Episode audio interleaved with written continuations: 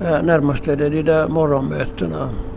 Alltså, jag steg alltid upp klockan sju och sen var jag på jobbet halv nio. Och så hade jag mina möten vanligen från nio. För att det är ofta så att repetitioner på teatern börjar klockan elva.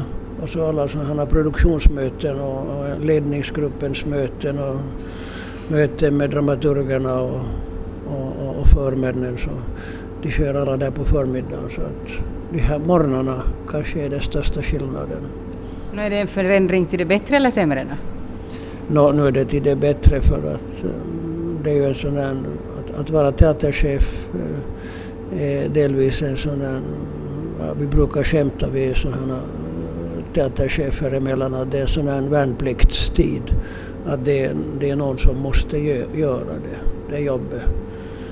Nu kan jag koncentrera mig på, som det heter, eget konstnärligt arbete. Mm. Nå, hur har det hunnit påverka dig på något sätt? Nå, ja, nu har jag märkt det redan under hösten när jag höll på och repeterade Tartuffe på Lilla Teatern så det är en, en stor del av, av chefsjobbet handlar om vad som händer om eh, ett år, vad som händer om ett och ett halvt år. Så på det viset så var den här hösten ganska lätt redan. Jag såg dig i den här Tartuffe, jag tyckte du var jättebra. Ja, jag trivdes bra i den där eh, psykopatens roll. Jag tyckte att det var också sådär att eh, äntligen så Eh, eh, sådana typer är lite är på gång i världen. Kanske inte så mycket inom det religiösa utan inom politiken. Alltså att det, man marknadsför en sak och i verkligheten så är man något helt annat. Och, och i, i synnerhet den här amerikanska kommande presidenten är ju en, en, en typisk Tartuffe-typ. Så att, så att man kan ju stå och ljuga vad som helst bara man säger att man tror på rätt sak. Så. Hur skulle du beskriva den här Tartuffe då för den som inte har sett pjäsen? Uh, han, eh, jag, jag, någonstans, jag tror att han från början har han väl varit någon slags idealist. Men att det sen under vandringen så, så har han bara liksom plötsligt insett att, att man förtjänar mera på att ljuga och att folk är ganska lättlurade. Och sen har han satt det i system. Alltså, så att, jag tycker det är en ganska bra beskrivning av, av ett mänskligt beteende. Att man säljer en sak och, och, och egentligen så, så i sitt eget privatliv så, så gör man någonting helt annat.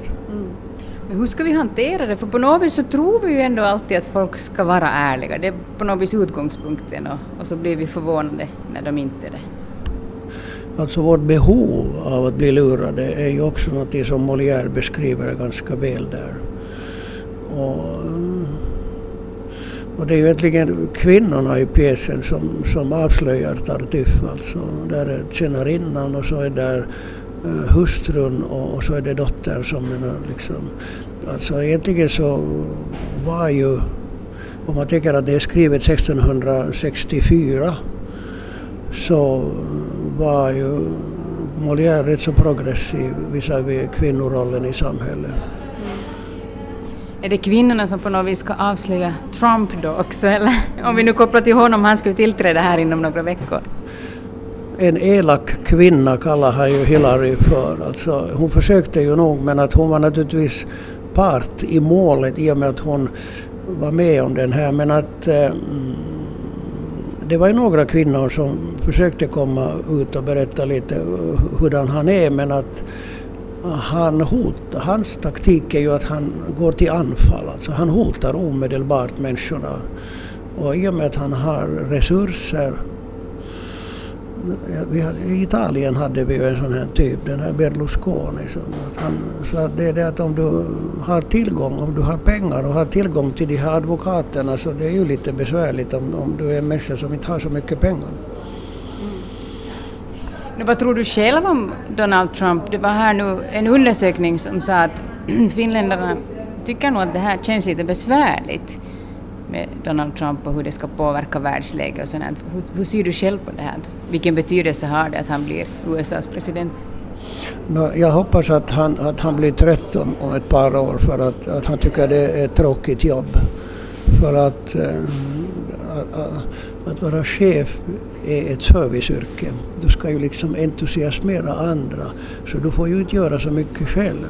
Och han, han är nog en, en, en narcissist på det viset att han vill göra själv. Och jag tror att han kommer att bli besviken lite på det här. Att, det var nog inte så trevligt.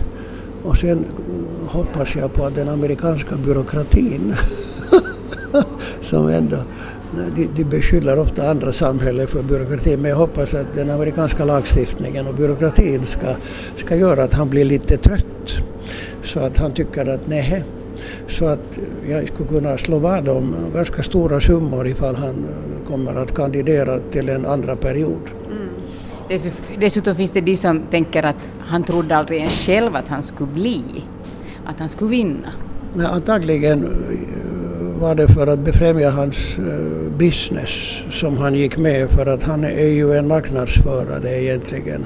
Och det var ett program om honom att han är egentligen han är inte en så bra businessmänniska men han är en bra marknadsförare. Och jag tror att han har, nu, han har ju nu skänkt Republikanerna en, en, en valseger i alla kamrarna så att, plus presidentskapet. Så, så naturligtvis är det det, det republikanska partiet i främsta rummet som ska fundera. Va, va, men där är ju en vicepresident som verkar vara förnuftig om också ganska konservativ. Men han är ju ändå liksom, ska vi säga, han är inte en psykopat.